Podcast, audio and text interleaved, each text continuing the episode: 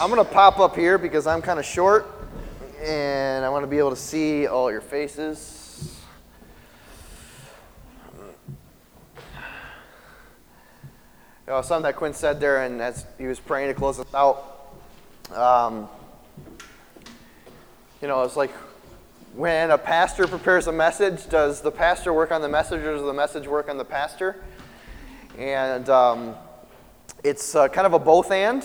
And, and this week it's been, it's been heavy on, on both, but uh, one of the songs that we sang this morning is that, um, that we could just sit, you know, paraphrasing, we could just sit in the presence of God.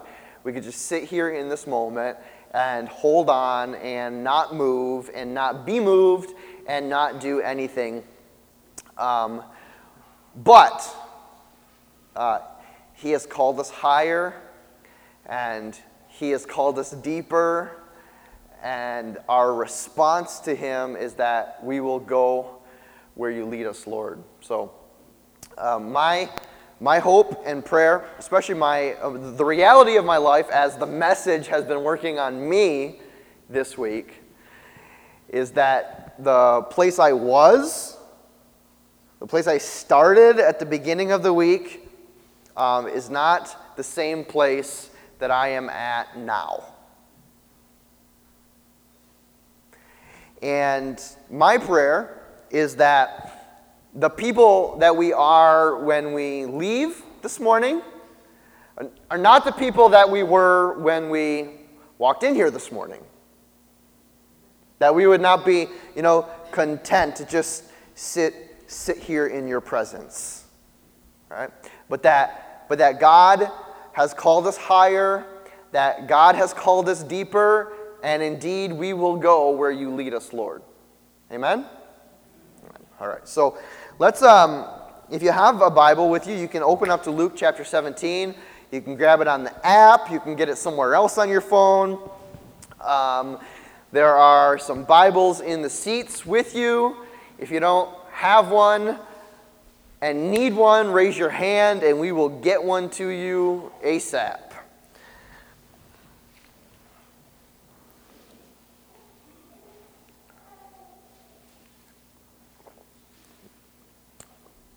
But when you get one, turn with me to Luke chapter 17. And we've been going through the Gospel of Luke, and in these last couple of, uh, next couple of weeks, we're going to be hitting a chapter a week, and I want to concentrate this morning on Luke 17, starting in verse 11.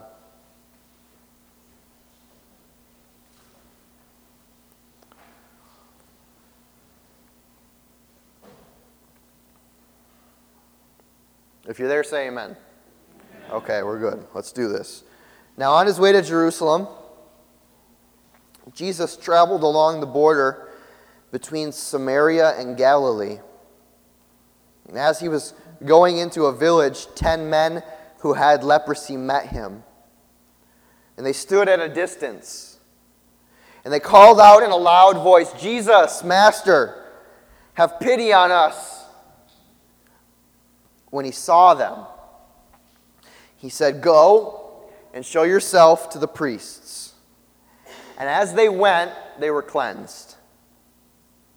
And one of them, when he saw that he was healed, came back, praising God in a loud voice. He threw himself at Jesus' feet, thanked him, and he was a Samaritan. Jesus asked, Were not all ten cleansed? Uh, where are the other nine? Was no one found to return and give praise to God except this foreigner? Then he said to him, Rise and go your faith has made you well. uh, pray with me. Lord, uh, this is your word. And some of it, Lord, we receive joyfully and with willingness and with gratitude. Uh, some of it, Lord, we receive very in a very difficult way. Uh, and it strikes right to the heart of sin in our lives. Father, we trust that your Spirit, which works in and through your word in our lives, Lord, would reveal sin in us that we might come to a place of repentance, Lord, and forgiveness through Jesus Christ. Father, show us uh, through this story and through Jesus' life, Father, how each and every one of us are in need of mercy. Whether the brokenness of our lives is worn on the outside or whether the brokenness of our lives is cleverly disguised on the inside, Father, make each and every one of us aware this morning of our deep need for mercy. Father, we trust you. We trust that you are here.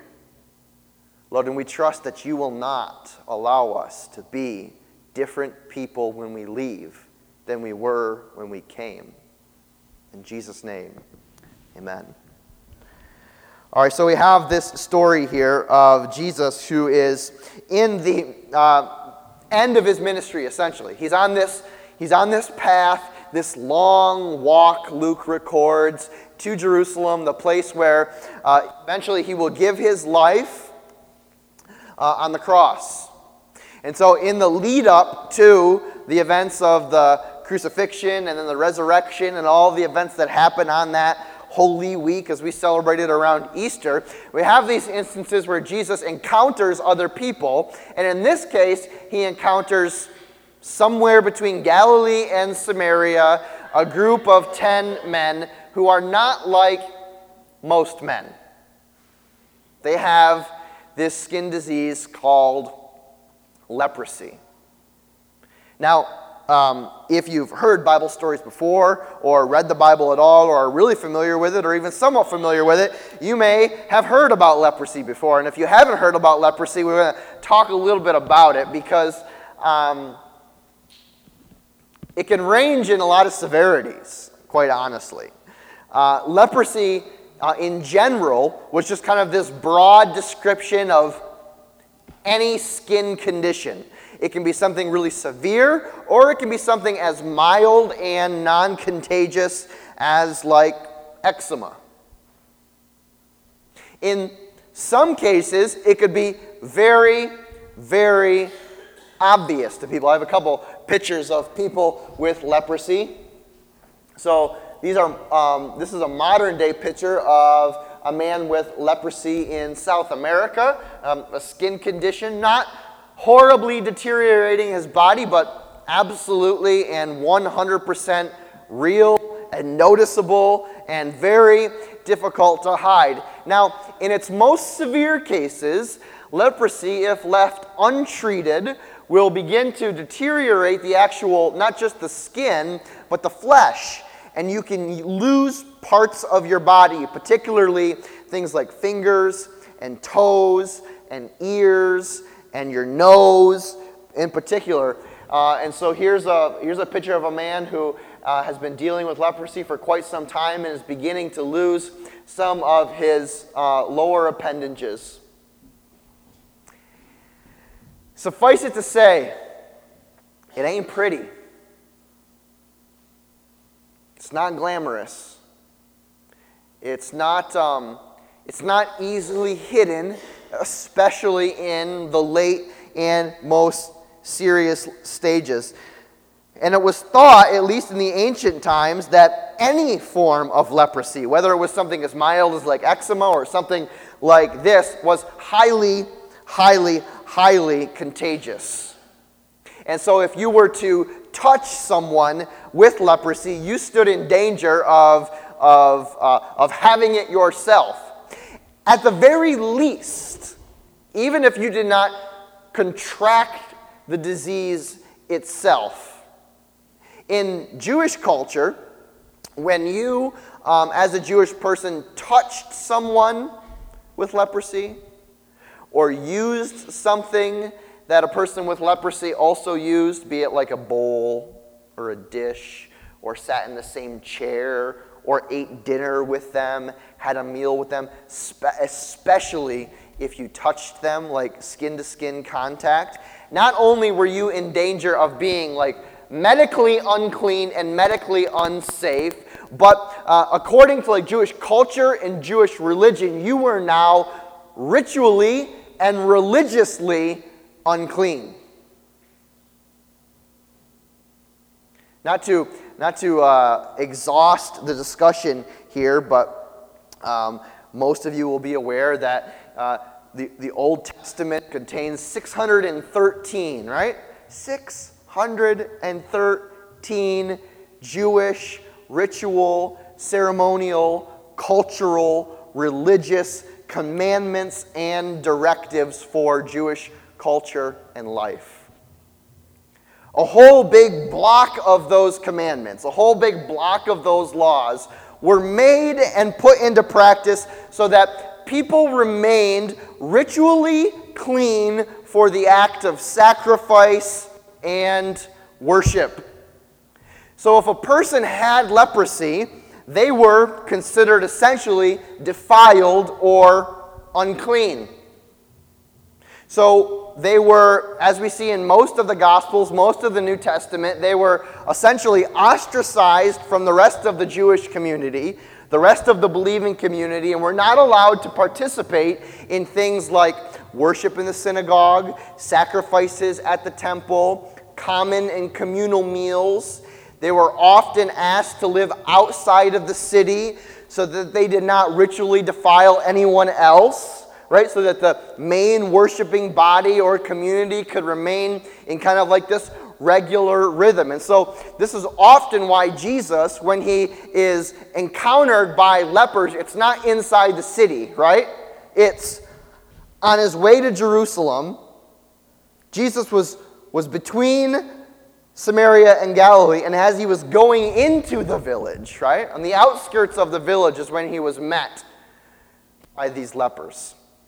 But here's the thing um, as serious as leprosy was and continues to be, it was not always a life sentence.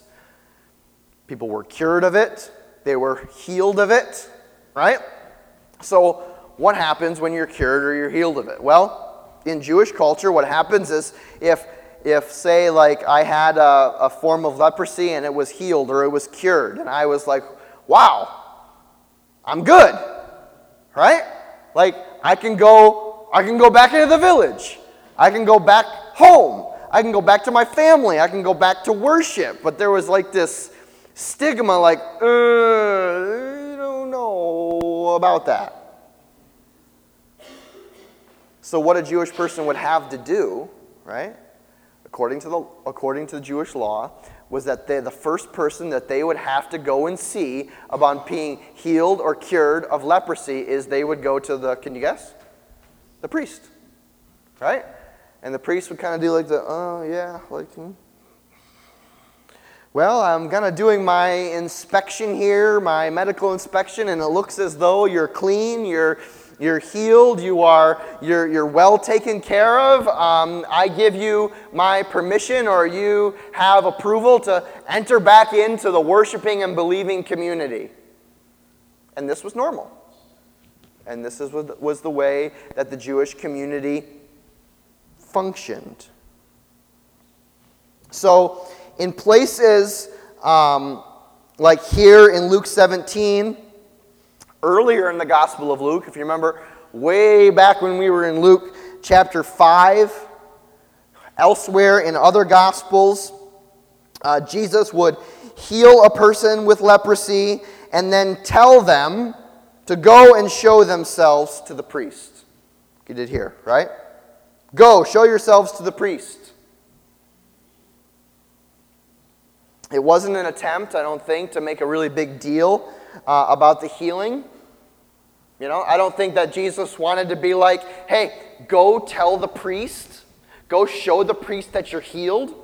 And when they see that you're healed, kind of just like rub it in their nose, all right? That Jesus healed you. Jesus wasn't about that, right? It, wasn't about a hey, look at me, uh, look what I'm, look what I've done, look, look what I'm, I'm doing. It wasn't about drawing, his healing was never about drawing attention specifically to himself. In fact, how many times do we see Luke chapter 5 is an excellent example where Jesus healed the leper, right? And then said, What? Don't tell anyone. Just go and show yourself to the priest so you can like enter back into normal life. But it wasn't even about the priest either. Like it wasn't, it wasn't about this ability for Jesus to show the religious elite or the religious establishment of the day that he had the power to heal. Jesus had nothing to prove. His time would be coming, and, that was, and that's fine for him. He had nothing to prove. Who was the healing all about? It's about the person who was sick, right?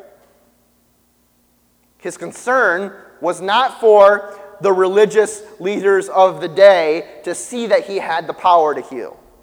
His concern was not even for his own pride to show everyone else that, hey, you know, I'm Jesus and I have the power to heal. His concern was always for the person that needed and wanted healing.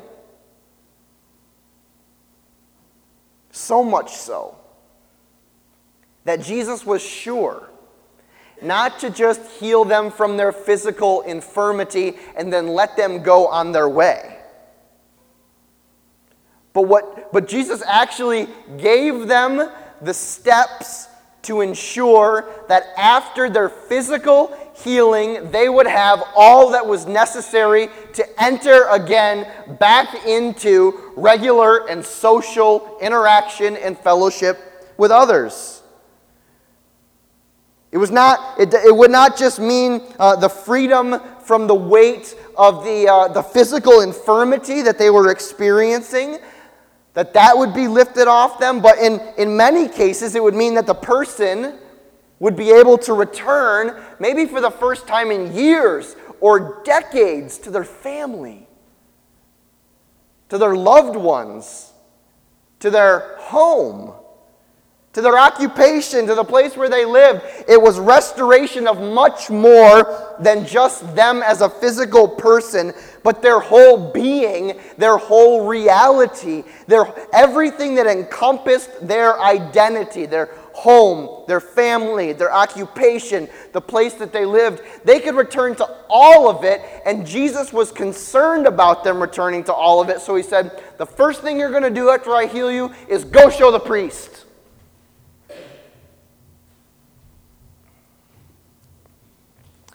It encompassed all that they could be and would be. Because I think, you know, we need to understand and see and have a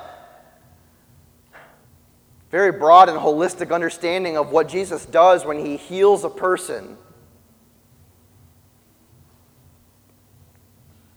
The healing of a person, the, the giving of mercy.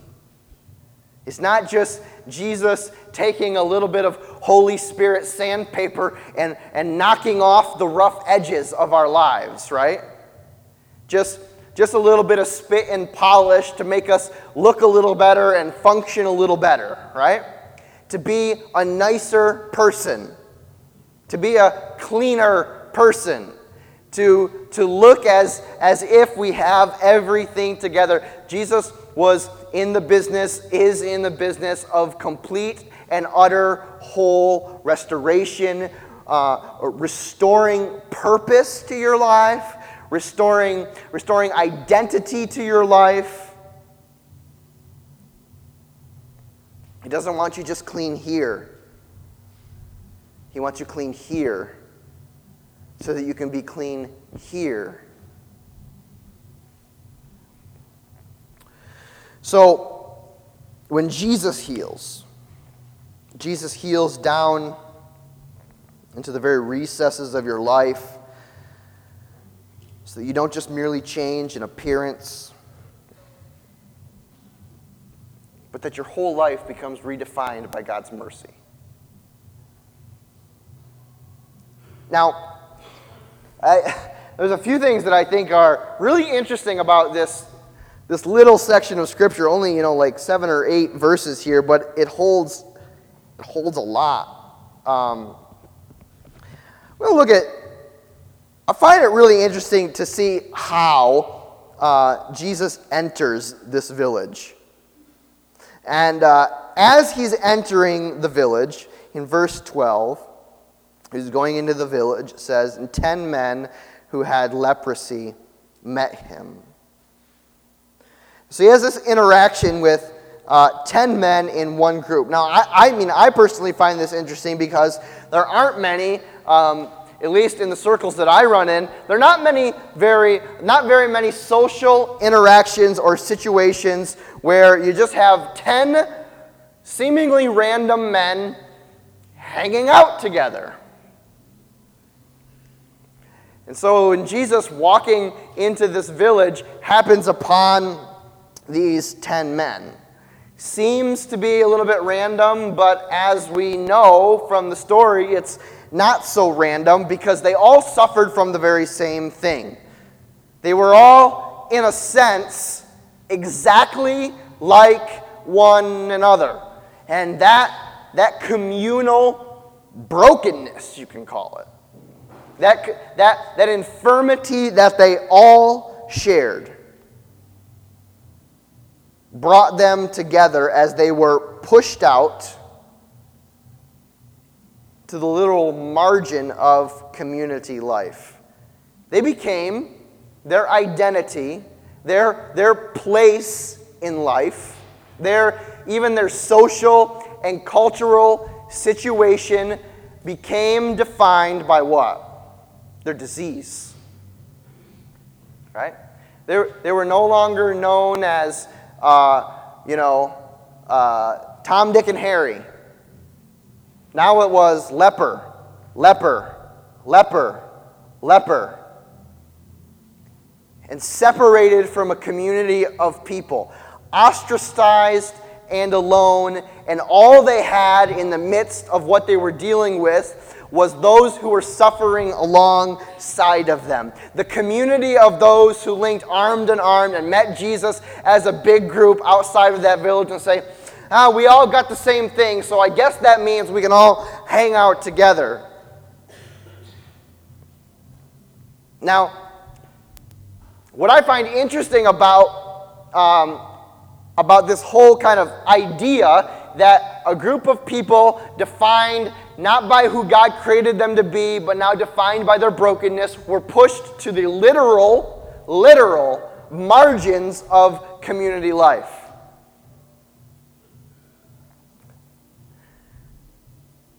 This is not the first time, and not the last time we see this in the gospel. In fact, um, Luke 18, the very next chapter that we're dealing with, recalls the story of a guy named Bartimaeus, right? Who says he was a man born blind, right? Was sitting by the roadside begging, and as Jesus approached, he asked the crowd what was going on. He couldn't see, obviously, right? And they told him, uh, Jesus of Nazareth is passing by. I heard about this guy, right? And so he called out, Jesus, son of David, have mercy on me. And there's both good examples and bad examples of friends in Scripture, right? Bad example here. As the man blind called out for Jesus to have mercy on him as he was passing by, like good friends would have been like, pick him up, walk him right to Jesus, right? Lower him down through the roof if you have to. Get him in front of Jesus. Get him healed. But instead, what do these, what do these people do? Shh. Be quiet. S- stop. Like, no one wants to hear your blind rambling. Just be silent. They rebuked him those who led the way rebuked him and told him to be quiet. I love this guy, but he shouted all the more louder, Son of David, have mercy on me. That's Luke chapter 18, starting at verse 35, if you're interested in that story.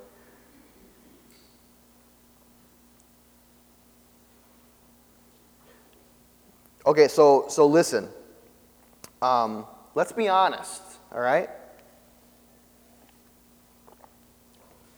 Let's be honest with the orientation of our own hearts this morning. Are we always that much different? Is the church is the church always that much different from the people that tried to keep the blind man quiet?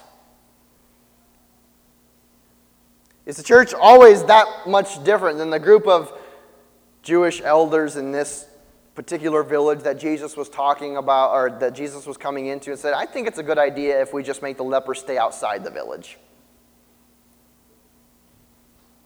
I mean, the closer they get, the more in danger we are of losing our ability to remain safe and clean in our ritual life and serving God and offering sacrifice. And as a means of self preservation, let's just keep all of the people who are not like us as far away from us as we possibly can. So, what I find, I won't speak for you, okay? I will not speak for you. I'll speak for me. And I have, I'm not proud of the fact, right? I'm not, I'm not proud of the fact that, yeah, in, in my life, like kind of a, a default, right, is to stick around people and to, to, to cling to people that are just like me, right? That are safe.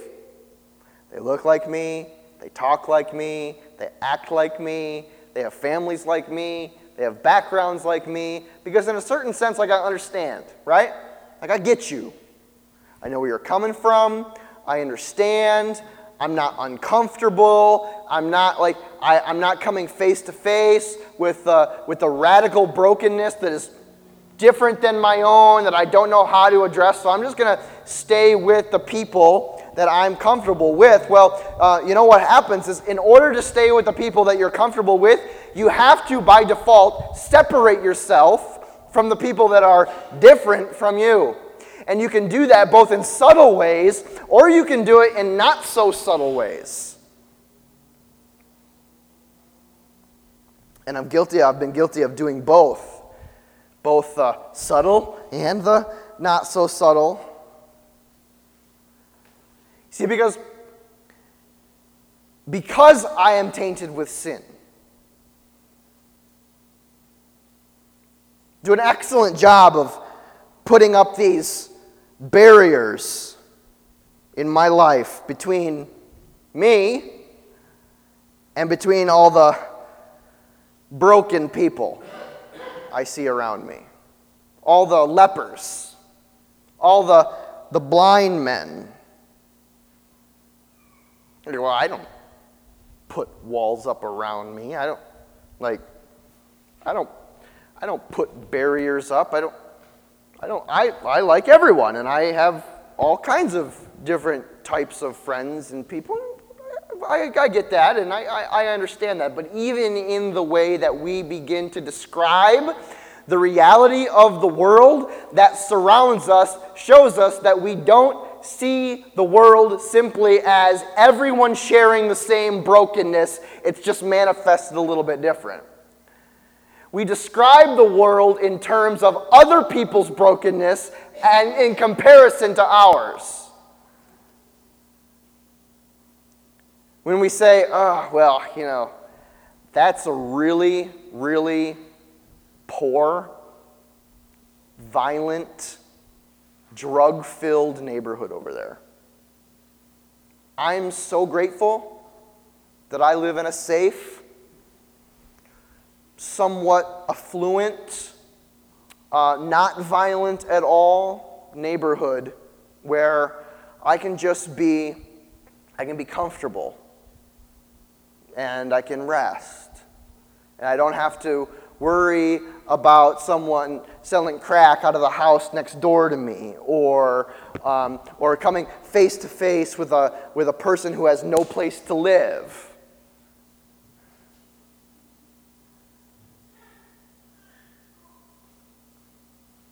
Now we think that maybe we do that out of convenience. Like, well, that person just like if I'm describing a neighborhood, it's just easy for me to say, well, the poor section of town or what. Mm. We describe people in places like that because it helps to support our own belief that in so many ways we are so different and so much further along and so much better because we live in a good neighborhood, a safe neighborhood where there aren't drug users or, or dealers or, or, or broken down homes or, and look, understand what I'm saying, what, I, what, I'm, what I'm saying and what I'm not saying here, okay? What I'm not saying is that you should feel inherently guilty for living in a nice home and a nice neighborhood. I desire to live in a nice home in what is, by my own definition, a nice neighborhood. That's not the issue. The issue is that it's not the issue is not that it's not okay to live in a bad neighborhood.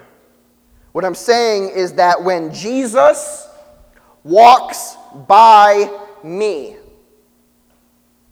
like he does for the lepers, and when Jesus walks by you, and when Jesus walks by the proverbial them, the response from all of our lips, no matter what neighborhood we live in, or background we come from, or infirmity we have, one that's on the outside of our skin or on the inside of our hearts, the response universally with every single person is and always should be Lord, have mercy.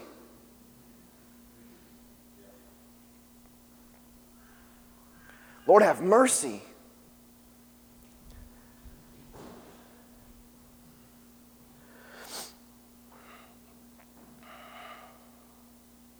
See, because the easy thing about life is when we encounter people who wear their brokenness on the outside.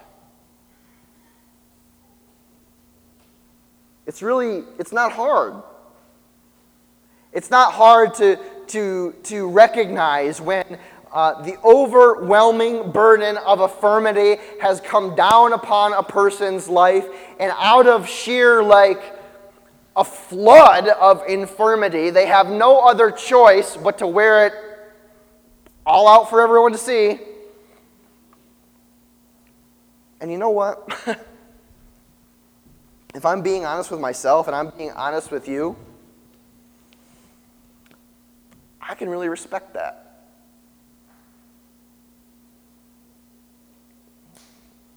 I can respect the fact that when a person's like, yeah, like, this is just, this ain't working for me, but I don't know what else to do.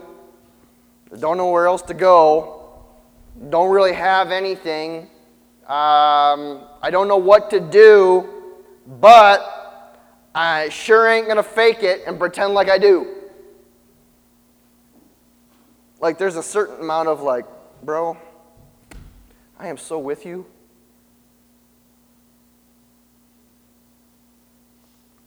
Because it's not, um, it's not particularly, it's not particularly less righteous to wear your brokenness on the outside than it is to just become really clever about the way that you conceal your brokenness so it stays on the inside.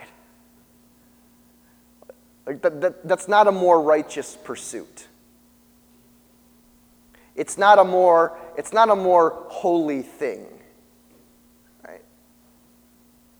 To, to run around like a squirrel, right? All frantic like, making sure the outward pieces of your life are all put together so that when someone looks in, they see, yeah, they, they've got to go, they could live in my neighborhood. I'd live next door to them, right? Because the reality is, is that if all of all if all of the like peripheral things of life were stripped away, we would all be defined by our common call to Jesus Christ of Lord, have mercy on me. Because we are all literally, like, I think this all the time, and my gosh, the grace of Jesus Christ is like amazing because um, I don't know if you know this or not, but you are one bad decision away from all of your brokenness being on the outside. One. That's all it would take is one bad decision. One instance, one time, one occasion, one misstep. And then everyone would be able to see the things you've been hiding, the things you've been concealing, the veil would be removed, and there you would sit as a person who forever and a day said, I'm good. Look at this. I need no mercy here. I'm good.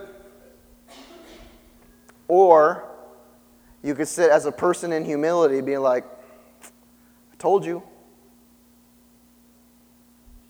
I told you this is who I was. I told you this is who I am.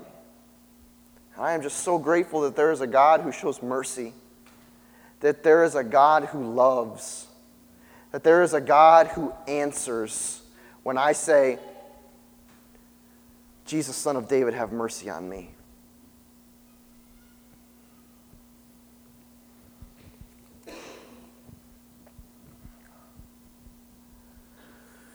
Uh, one, one thing that I find uh, is worth noticing here is what happens after the, peop- after the ten lepers um, address Jesus the first time. Okay, so in verse 13, end of verse 12, beginning of verse 13, they stood at a distance.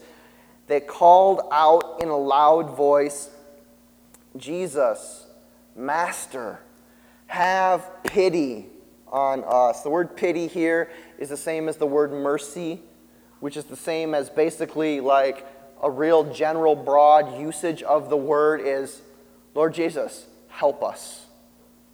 Help, help us, please, help us. So, really, um, really kind of broad word, the word pity there. When he saw them,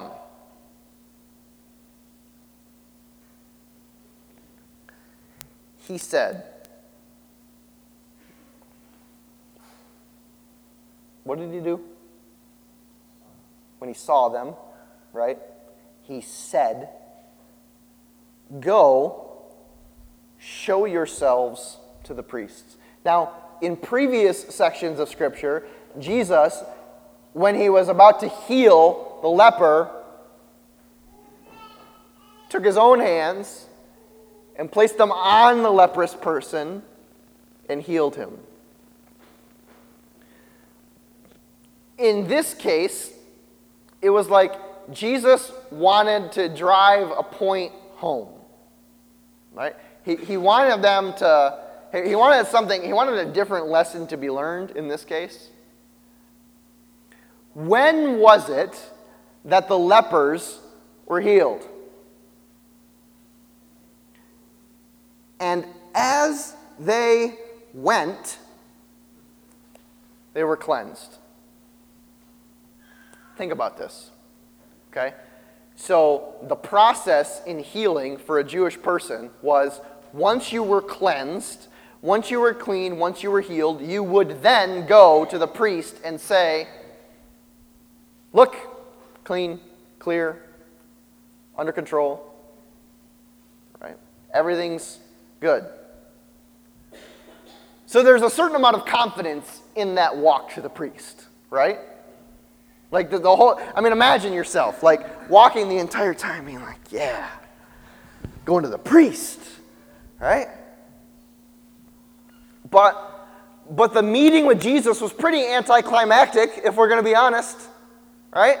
And these guys who have been separated from all of society because they're where their brokenness on the outside, and Jesus says before he doesn't touch them, right?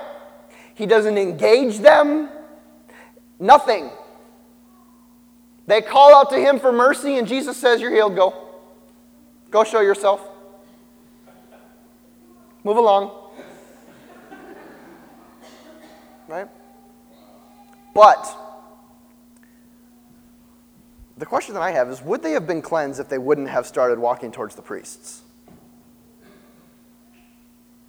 Yeah, I mean, you have these 10 guys here who have lived for who knows how long with this disease, this, this sickness, and then Jesus shows up and says, um, Go show yourselves to the priest. He doesn't say you're healed. He doesn't say, I have made you well. He doesn't say, Your faith is healed you. Any of the things that you would expect Jesus to say. What Jesus said is, Begin to walk by faith that the one who says you are healed has healed you, and as you go, as you make the trek to the place where your healing is confirmed, you will be healed. And so often we, we just we we sit in this seat of like, Lord Jesus, heal me.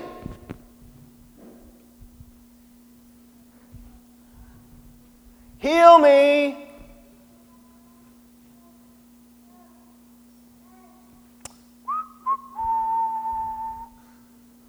Not healed yet. Not healed. Not healed. Not healed. Not healed. Infirmity. Doubt.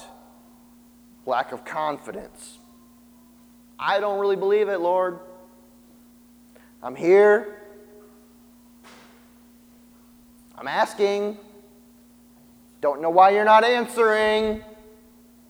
We're going to talk about that next week, by the way when we talk about the parable of the persistent widow. But it wasn't until the men began, or not even began, it was they received their destiny before they remembered their physical infirmity. Like when Jesus says, Go and show yourselves to the priests, he's He's proclaiming before it has even happened that they are indeed clean. And, and what the men do is they just step into the reality of what Jesus has proclaimed. And as they continue to step towards the reality of what Jesus has proclaimed, the reality of Jesus becomes the reality of the men. And what Jesus has proclaimed over your life is that no harm or evil shall overtake you, that no fear shall separate you,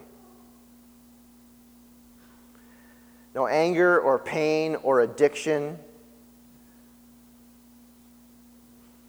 can break you free from the grasp of Jesus Christ. That the Lord has declared mercy upon your life That when we reach out and we say, Lord Jesus, have mercy on me, that Jesus is not only, you know,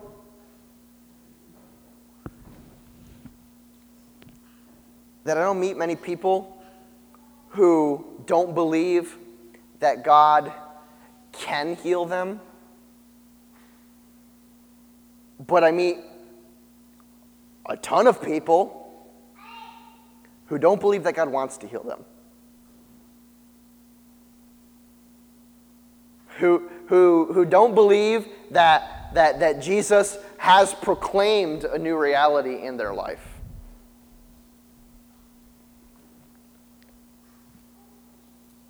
That don't believe that, that God wants something more for them than than the current brokenness that they are experiencing, from the hopelessness that, that which they're living this life, the, the merciless infirmity.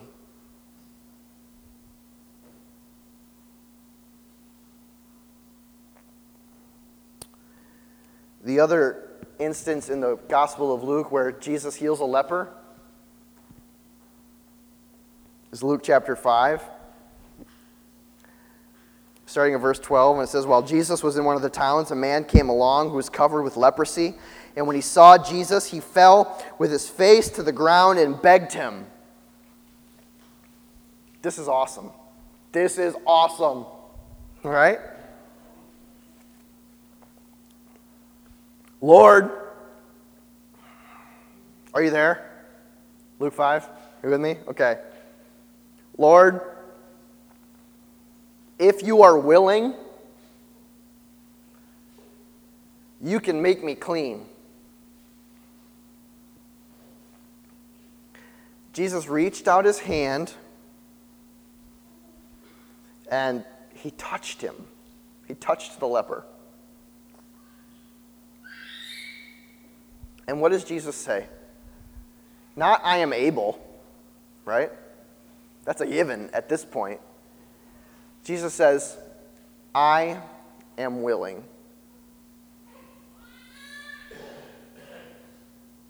Be clean.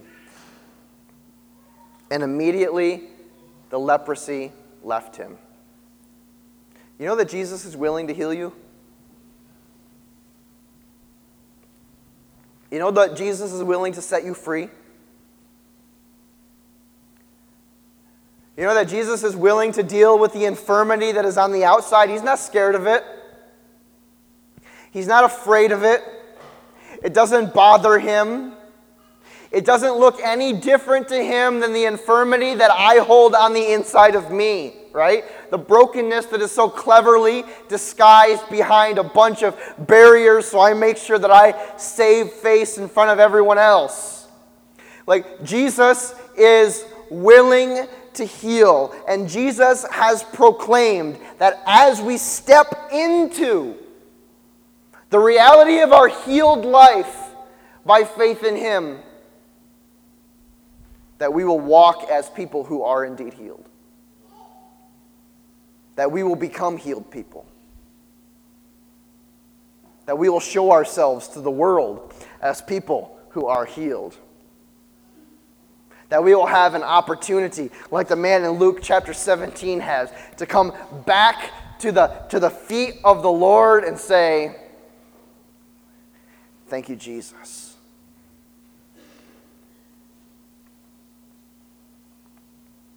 Now, I don't know if your infirmity is something that you wear on the outside, whether your infirmity is something that you harbor on the inside. Eh, it makes no difference to me because it makes no difference to him. He wants to heal you of it all the same.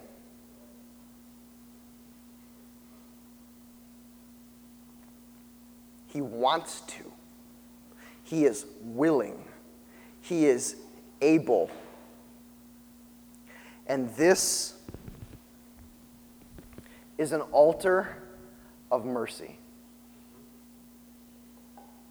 And the movement of stepping forward to the altar, of standing up and walking towards the healing that Jesus proclaims over your life is the first step in saying whether or not my infirmity is on the inside or on the outside. I am allowing Jesus Christ to shed the dead layer of skin, the old dead me off so that I can walk in in the cleansing water of new life in Him.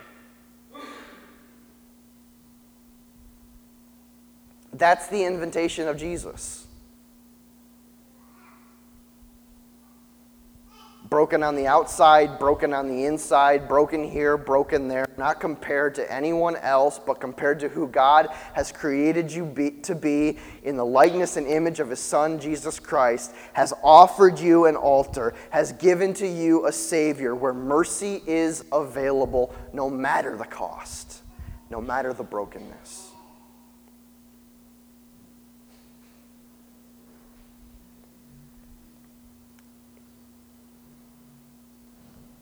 We began praying this morning that we would not leave this place the same people that we were when we came in.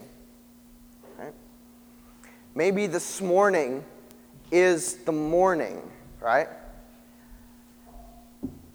That you stand before the Lord and shout, Lord Jesus,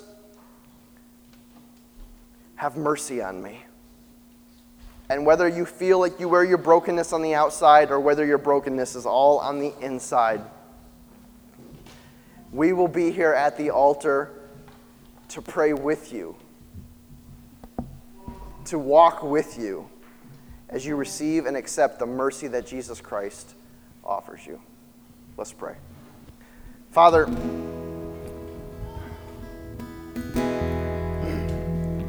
the mercy of Jesus Christ proclaimed here in the Gospels, Lord, is available to us.